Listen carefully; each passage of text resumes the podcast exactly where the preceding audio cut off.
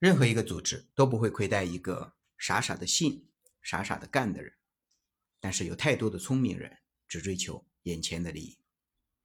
我们今天讲讲红军时期一个真实的故事，一个真实的人。一九三五年五月，红军长征到达大渡河，在当地寻找向导。一个哑巴跟着部队离开了鲁定驻马场，他又聋又哑，还没有文化。可是带完路，别人跟他说：“你任务完成了，可以回家了。”他也听不见，他就一直跟着部队，部队到哪儿他就到哪儿，而且他很能吃苦，什么眼头活、脏活、累活他都抢着干，而且还很很热心的。帮助有困难的战士，因为他在红军这个队伍里面，真的看到了红军的善良。红军没有歧视他，没有看不起他，又是一个聋哑人。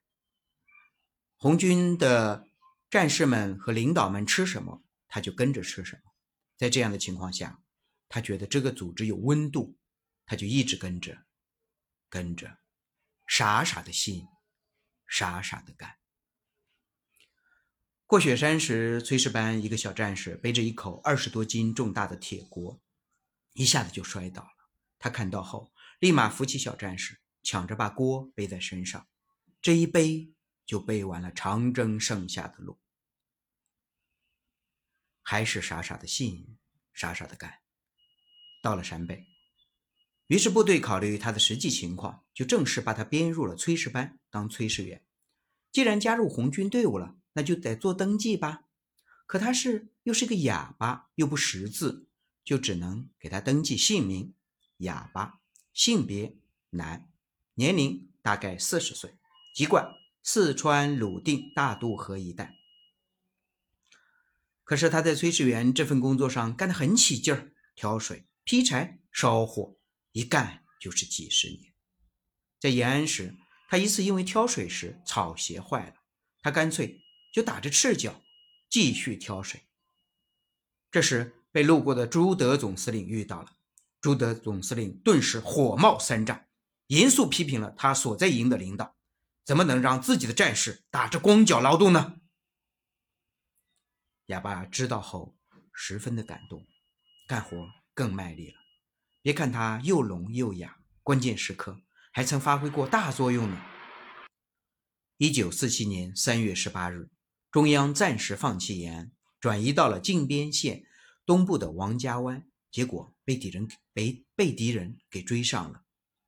最近时只有几百米，都能听到胡宗南士兵的说话的声音，又不能开电台，大家就让哑巴把情报碾搓成碾系在腰里面，装作讨饭的，把情报传递给了团部，及时回援，最终有惊无险。这是毛泽东一次非常神奇的经历。一九四九年，北平和平解放，这位哑巴同志随着中央警卫师进了北京，继续从事炊事员的工作，干的还是挑水、劈柴、烧火的活。可是进了京后呢，随着部队生活的改善，用上了自来水，不用挑水了；用上了蜂窝煤，不用劈柴了。哎呀！哑巴觉得自己失业了，可是和他一起在炊事班工作的战友都换了无数茬，就剩他还在，而且年纪也越发的大了。新兵们都心疼他，领导也心疼他，不让他干活，他也就越发觉得自己没价值了，终日郁郁寡欢。部队首长知道后，就把营区的两块果园叫他管理。在此后的十几年时间，即便他已经离休了，他也尽心尽职地拔草、浇水、剪枝、灭虫，守护着这两片果园，成为一名骄傲的园长。一九五五年大寿衔时，考虑到哑巴同志的红军经历，虽然没有立过任何军功，但是这么多年来，他经历并见证了长征、抗日战争、解放战争，在自己最平凡的工作岗位上。任劳任怨，为革命贡献了一辈子。上级研究决定，授予这位傻傻的信、傻傻的跟着干的人少尉军衔，正排级。一九八三年六月十四日，聋哑红军在北京逝世，享年八十九岁，骨灰进八宝山，编号二七七。可是比较尴尬的是，因为没有人知道他真实的姓名，只能在骨骨灰盒上标注“哑巴同志”。一直到近几年，专门专门做党史研究的人到大大渡河一带考察研究，已逆认定哑巴红军的真名叫熊世皮，四川省鲁定县莫溪镇海螺沟猪马场下熊家人。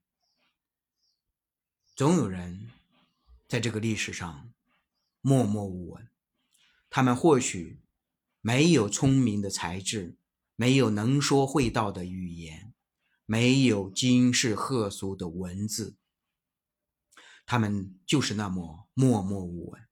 但是，他们在一个认可的组织里面，傻傻的信，傻傻的干。这样的人，最终变平凡为惊雷。